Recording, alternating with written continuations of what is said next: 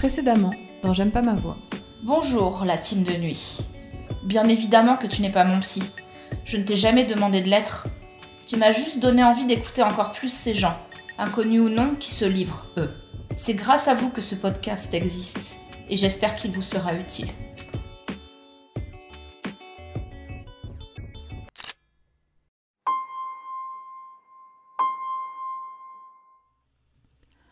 À plusieurs reprises, depuis que ce podcast existe, des personnes de mon entourage m'ont délicatement alerté sur le fait que les sujets des épisodes étaient rarement joyeux. C'est vrai.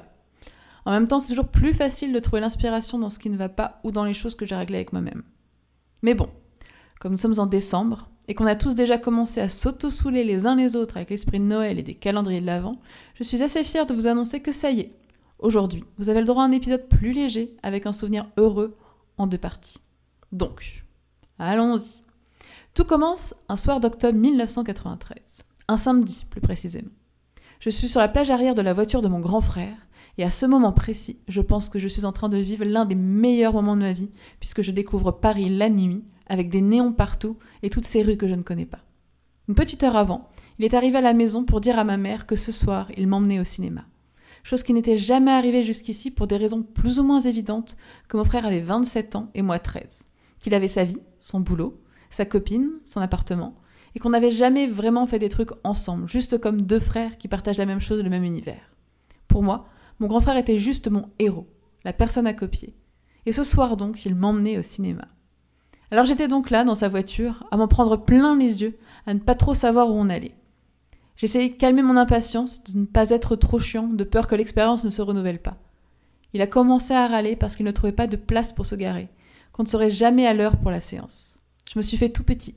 J'étais triste pour lui parce que je me sentais responsable de cette soirée presque gâchée. Puis on est arrivé devant LE cinéma, le Grand Rex. J'avais déjà entendu parler de cette salle, mais je n'imaginais pas qu'elle existait vraiment. Dans ma tête, je me suis juste dit Waouh, je veux Grand Rex Mes potes vont être trop jaloux. Sincèrement, je crois qu'au-dessus de ça, dans le genre endroit ultime, il y avait Disneyland en Floride et New York. Bref, mon frère est arrivé au guichet et il a demandé Il reste des places pour Jurassic Park? Quoi? Jurassic Park, ça fait des semaines que j'entends parler du film à la télé, même que c'est fait par Spielberg. Le mec qui a fait E.T. et Hook, et absolument pas les Goonies, comme je l'ai compris bien plus tard. Oh là là, mon dieu, lundi, je vais dire à mes copains que j'étais au Grand Rex, voir Jurassic Park. Je ne vivrai jamais mieux.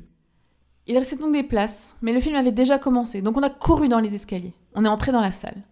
N'ai même pas eu le temps de comprendre comment l'écran pouvait être aussi grand, de m'asseoir dans cette salle immense avec environ 10 000 places à vue de nez et de réaliser où j'étais, que d'un coup, mon cœur s'est arrêté de battre pendant quelques secondes quand j'ai entendu le bruit des hélicoptères se dirigeant vers l'île.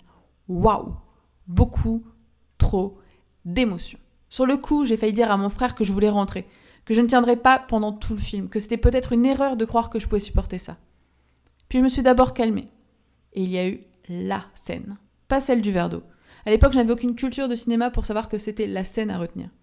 Avant ce samedi soir, j'avais dû entendre trois fois dans ma vie le générique de la dernière séance, ce qui veut donc dire que j'avais dû voir à peine trois débuts de western. Mais honnêtement, ma passion cinématographique se résumait à revoir quasiment tous les week-ends avec ma cousine, soit Dirty Dancing, soit le téléfilm Camp de vacances à Cucamonga en VHS. Bref, voilà en partie pourquoi je n'ai pas crié au génie quand j'ai vu l'arrivée du T-Rex. Une autre raison serait de dire qu'en fait, j'avais vraiment peur la nuit, l'attaque, les enfants qui gueulent, et donc cette autre scène. Le mec caché dans les toilettes extérieures, le dinosaure qui arrive devant, et puis plus rien. J'ai fermé les yeux. J'ai plongé ma tête dans mes mains pour être bien sûr de ne rien voir. Ça a dû durer 10 secondes, mais j'ai eu l'impression d'avoir raté 5 minutes du film. Puis je me suis fait violence, en enlevant une main, puis l'autre, puis en ouvrant un œil, puis l'autre, pour regarder tout le reste du film, même les raptors. Et le film s'est terminé. J'ai fait semblant d'avoir aimé l'expérience, parce que j'avais vraiment envie de retourner un soir au cinéma avec mon frère. Mais en me levant de mon siège, j'ai senti mes jambes trembler comme jamais. Et pourtant, j'avais déjà pris l'avion pour aller en Guadeloupe avec des jolies zones de turbulence. Dans la voiture, je me suis concentrée pour ne pas avouer que j'avais fermé les yeux. J'ai fait le fort pour que mon frère soit fier de moi. Je pense que ça a été le cas. Le lundi matin, je suis logiquement allée au collège. Et logiquement aussi, j'ai crâné devant mes potes en disant que j'avais été à Paris, au Grand Rex, voir Jurassic Park. J'ai senti ce matin, j'allais pour une fois être la star de la journée.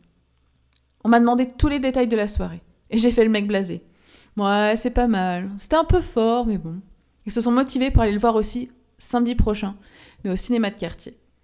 Et je me souviens leur avoir dit que je voulais bien venir avec eux pour bien leur expliquer le film, parce que manifestement, ils n'y connaissaient rien au cinéma, vu qu'ils n'avaient jamais été au Grand Rex. Samedi donc, on était six ou sept au cinéma.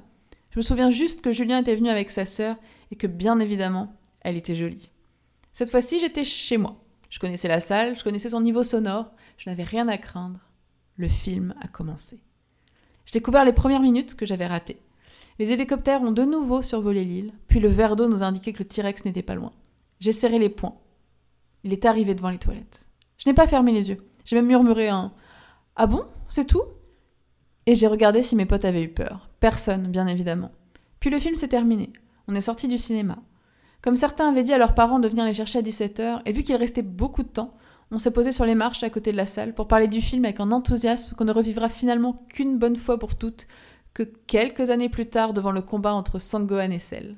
Puis on a rigolé, joué, imité des gens.